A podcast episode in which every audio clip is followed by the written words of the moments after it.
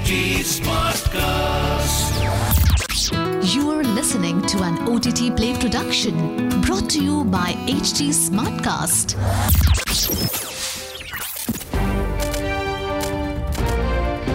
This is OTT Play. OTT Play. Sizzling Samachar of the Day. Welcome to OTT Play, Sizzling Samachar of the Day. I'm your host, Nikhil. Sizzling news first up.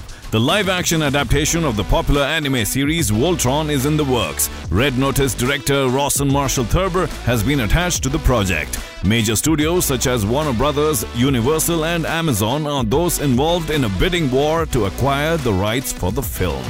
Next up, popular stand up comedian Gabriel Iglesias is set to star and produce a Netflix animated film titled I Chihuahua. The film will be directed by Jorge Gutierrez and the plot revolves around Chacho, a masked luchador Chihuahua who must compete in a fighting tournament against international animal luchadores.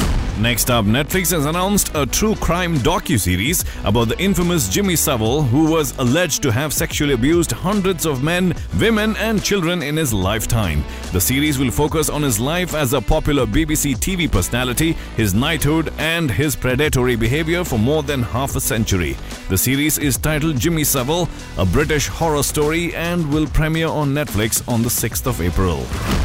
Next up, CW's upcoming series Gotham Knights has added supernatural star Misha Collins as the famous Batman villain Harvey Two-Face Dent. The character was previously essayed in live action by Aaron Eckhart in the critically acclaimed Christopher Nolan film The Dark Knight.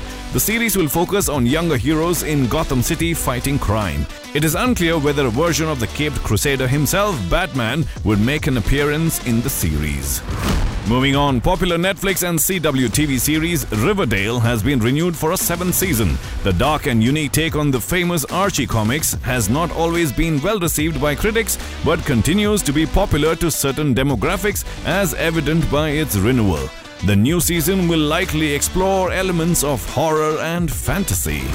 Last piece of news hit Tamil film Soorarai Pottru starring Suriya and Aparna Balamurali, loosely based on the life of G.R. Gopinath, the founder of Air Deccan, is set to be remade into a Bollywood film. Radhika Madan has reportedly joined the cast of the remake along with Akshay Kumar. Abundancia Entertainment has acquired the rights for the remake. Well, that's the news from the world of movies and entertainment for today's episode. Until the next podcast, it's your host Nikhil signing out.